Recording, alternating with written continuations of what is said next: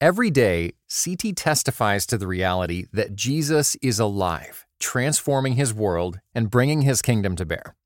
Jesus transforms, CT equips. Make a gift to our nonprofit ministry with a gift of $20 to provide 150 more people with redemptive storytelling, global perspective, and thoughtful podcasts. Give now at morect.com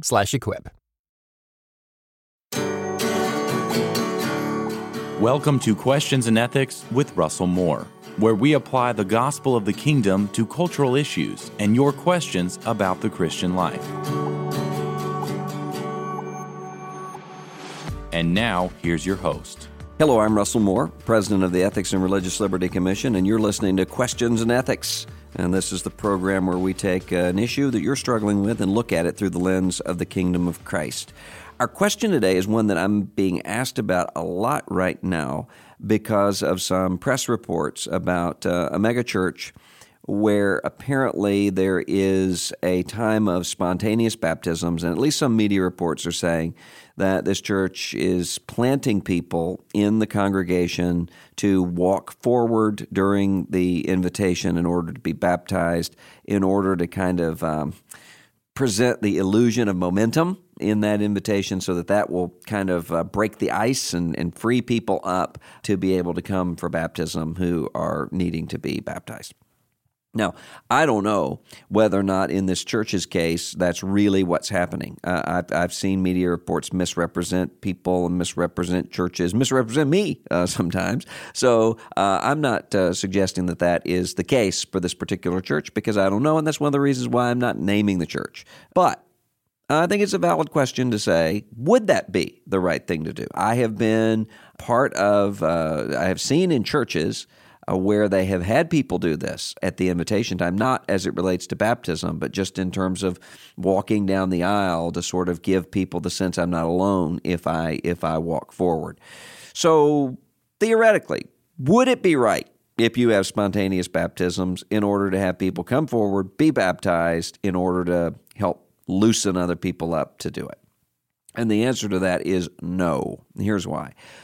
Baptism is not just some sort of church program. Uh, baptism in Scripture is a word that Jesus is speaking. The congregation, as the body of Christ, is speaking on behalf of Jesus. All authority I have given has been given to me, all authority in heaven and on earth, Jesus says. I give that authority to you. You take the gospel to the nations, baptizing them in the name of the Father and of the Son and of the Holy Spirit.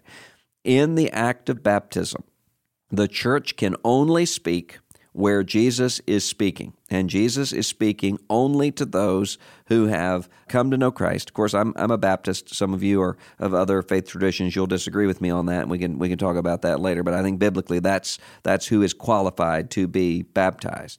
Jesus is speaking to that person, saying, You are united with me in death, burial, resurrection. You have a, a pledge and a promise coming from me that at death you are going to be lifted up out of the grave in resurrection. That means you've died to your sin, you're, you're a new creation in Christ.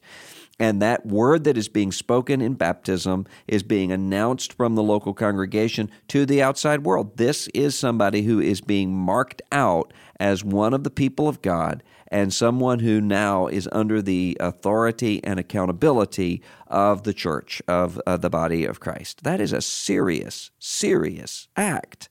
It's not something that we can use as some sort of pretend drama in order to get something done within our congregations. It's also something that, frankly, is deceptive to have people who are pretending to be repentant sinners. I cannot imagine that taking place on the day of Pentecost when the Apostle Peter is standing up and preaching, repent and be baptized for the remission of sins, and to say, well, we have James and, and John and Nathaniel out here in order to to kind of prime the pump of the of the crowds gathering around. I can't even the the only way you could ever come to that conclusion is by so instrumentalizing and pragmatizing baptism that it no longer has any connection with the sort of radical break and departure from the old life that we see in the New Testament. An act that, frankly, as a Baptist, I'm particularly kind of indignant about because so many of our forefathers uh, were killed and harassed. I was just looking this morning in a set of paintings out of the Revolutionary era of a Baptist being held face down, then the water being dunked by people who are doing that in order to ridicule him for the fact that he believes in free church believers' baptism. So many people have, have died and given their lives, have been whipped, have been exiled for baptism and then just to use that in, in some sort of manipulative, emotionally uh, deceptive sort of manner, I think is a travesty. Again, I don't know if that's happening in that one particular church, but it wouldn't surprise me with the way that uh, so often we, we turn people into statistics if it weren't happening in some churches. And yeah, I think that would be unethical. I think that would be wrong. And I think it would be a shameful thing to do. What's your question? Thanks for listening to us here on Questions and Ethics. And if you've got something that you're thinking about and you're wondering as you're reading your Bible or as you're talking to a family member or a neighbor, or maybe you're, you're witnessing to an unbeliever in your community and you're saying, I just, I just don't know how to answer this question, or I'm trying to deal with this issue in my family or my workplace or my church and I'm just not sure what's right, well, Shoot me an email at questions at erlc.com or send me a message via Twitter at the hashtag AskRDM and we'll talk about it here on Questions and Ethics. Until next time, seek the kingdom and walk the line. This is Russell Moore.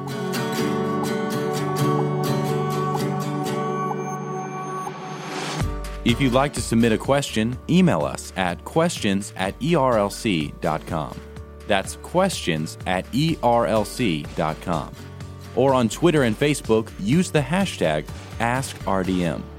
Thanks for listening to the Questions and Ethics podcast with Russell Moore.